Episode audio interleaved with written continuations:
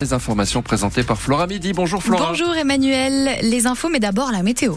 Oui, du soleil attendu pour aujourd'hui, des températures qui vont remonter un petit peu en début d'après-midi, même si elles ont été glaciales par endroits en Franche-Comté cette nuit. Euh, on attend 2 à 4 degrés cet après-midi. On fait le point complet sur vos prévisions de météo France dans quelques minutes, juste après votre journal de 9h. Bienvenue sur France Bleu. 80 élèves du collège Châteaudun à Belfort vont assister aux Jeux paralympiques. Mais oui, on vous en parle ce matin. C'est le dossier de la rédaction de France Bleu Belfort Montbéliard. Ces Jeux paralympiques, ils ont lieu du 28 août au 8 septembre. Et ces collégiens de Châteaudun à Belfort vont donc euh, partir sur Paris pour trois jours en septembre.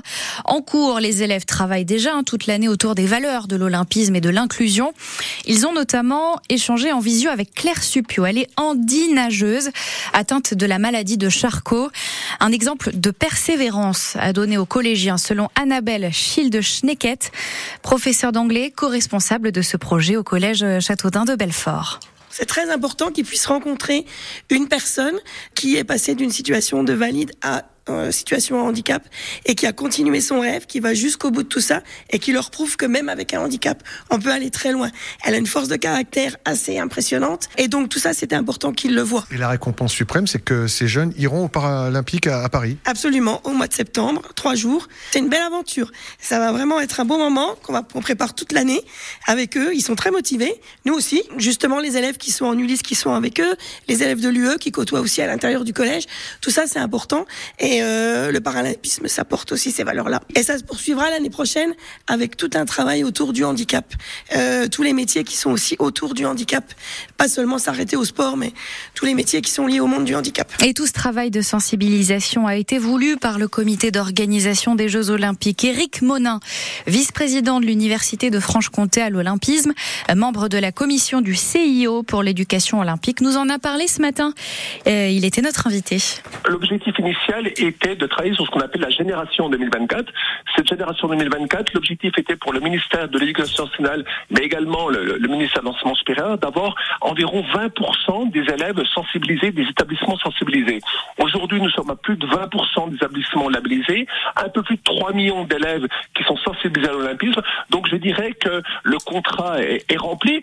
Euh, simplement, ce qu'il faut bien comprendre, c'est qu'il y a un grand, grand nombre d'établissements qui travaillent sur l'olympisme, qui travaillent sur les valeurs de qui ne sont pas identifiés. Il est très important de bien comprendre que les Jeux Olympiques, c'est pas une finalité. Ce qui est important, c'est l'héritage immatériel. Qu'est-ce qu'on va laisser en termes d'héritage sociétal à notre population, notre jeunesse Et c'est ça qui est important. Interview d'Éric Monin, réécouté sur votre application ici. Un camion en feu ce matin a perturbé la circulation sur l'A36 dans le sens Mulhouse-Beaune, juste avant l'ère d'Econor. Le feu est en cours d'extinction selon les pompiers euh, qui sont sur place. Cette vigilance orange pour neige et verglas ce soir à partir de 22h dans 18 départements, dont chez nous le territoire de Belfort et la Haute-Saône. La vigilance dans nos départements qui court jusqu'à demain matin 7h. Météo France met en garde contre des pluies verglaçantes notables euh, pouvant rendre les conditions de circulation difficiles. Évidemment, on vous accompagnera demain matin sur France Bleu Belfort-Montbéliard. Sur l'île Maurice, le cyclone Bellal fait des ravages. L'île qui est passée en alerte maximale. On compte un mort et de nombreux dégâts matériels. Le cyclone qui a frappé la Réunion la veille, faisant aussi un mort. La Réunion qui voit son alerte rouge levée ce midi. On repart ce matin pour euh, Mélisée en Haute-Saône. Mélisée qui pense ses plaies. Oui, depuis vendredi dernier, depuis ce violent incendie qui a ravagé un ensemble commercial, un commerce de vélos, un magasin d'équipement moto, un restaurant, une entreprise d'usinage, un atelier d'artistes aussi. Jean-Marie Laloze est adjoint au maire de Mélisée en charge des travaux et il espère que tout ça pourra être reconstruit. C'est triste. Au niveau de la commune, on perd quand même cette entreprise en gros. Nous, on essaie de faire hein, tout ce qu'on peut pour créer quelque chose dans la commune, avoir des, des, artisans, des commerçants et tout. Et puis là, euh, d'un seul coup, on, a, cette qui disparaissent là. Enfin, ils disparaissent, on espère que non. On espère qu'on va, les garder, on va, tout faire pour hein, les garder. Mais bon, c'est pas évident.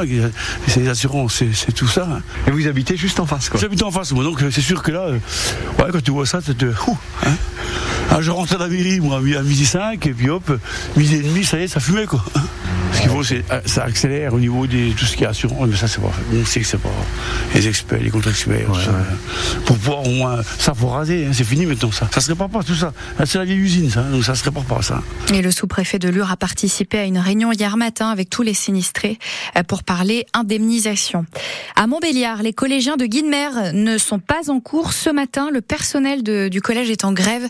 Il demande au rectorat un poste d'assistant d'éducation supplémentaire. Une grande conférence de presse ce soir pour Emmanuel Macron. Oui, ce sera à partir de 20h15 sur TF1 et France 2, mais également sur notre site francebleu.fr. Près d'une semaine après la nomination de Gabriel Attal, notre nouveau Premier ministre, le chef de l'État espère relancer son mandat, Cyril Ardo. Emmanuel Macron prendra d'abord la parole pendant une vingtaine de minutes. Il doit faire des annonces sur ce qu'il appelle le réarmement économique et civique du pays, avant une session de questions-réponses avec les journalistes présents sur des sujets nationaux comme la nouvelle équipe gouvernementale, les politiques publiques, l'écologie ou l'éducation, mais également sur l'actualité internationale. Objectif, donner le cap de l'an 2 du quinquennat, comme l'a surnommé le chef de l'État. Cet exercice de la conférence de presse, Emmanuel Macron n'y est pas vraiment habitué. Il ne s'y est plié qu'une seule fois. C'était en 2019 après la crise des Gilets jaunes. Mais à quelques mois des élections européennes, un scrutin redouté dans ses rangs, il espère bien remobiliser. Hier soir, il a d'ailleurs réuni les parlementaires de la majorité, les appelant à l'unité et à avoir de l'audace. Ce sera ensuite à Gabriel Attal, le Premier ministre, de se mettre à pied d'œuvre pour convaincre, avec sa déclaration de politique générale devant le Parlement, a priori la semaine prochaine, une prise de parole destinée à mettre en musique la feuille de route présidentielle. Conférence à 20h15 sur TF1 France 2 et sur francebleu.fr. En football, enfin, Sochaux n'a certes pas brillé hier soir à Bonal, mais a quand même battu Nîmes. Score 1-0, sixième victoire d'affilée à Bonal en comptant la Coupe de France. Sochaux est cinquième au classement provisoire du national. Prochain match de championnat dans deux semaines, encore à Bonal, contre le leader, le Red Star, le 5 février à 18h30, le lundi. Mais avant ça, place au 16e de finale de Coupe de France. C'est dimanche à 17h30, toujours au Stade Bonal. Ce sera contre Reims, le sixième de Ligue 1.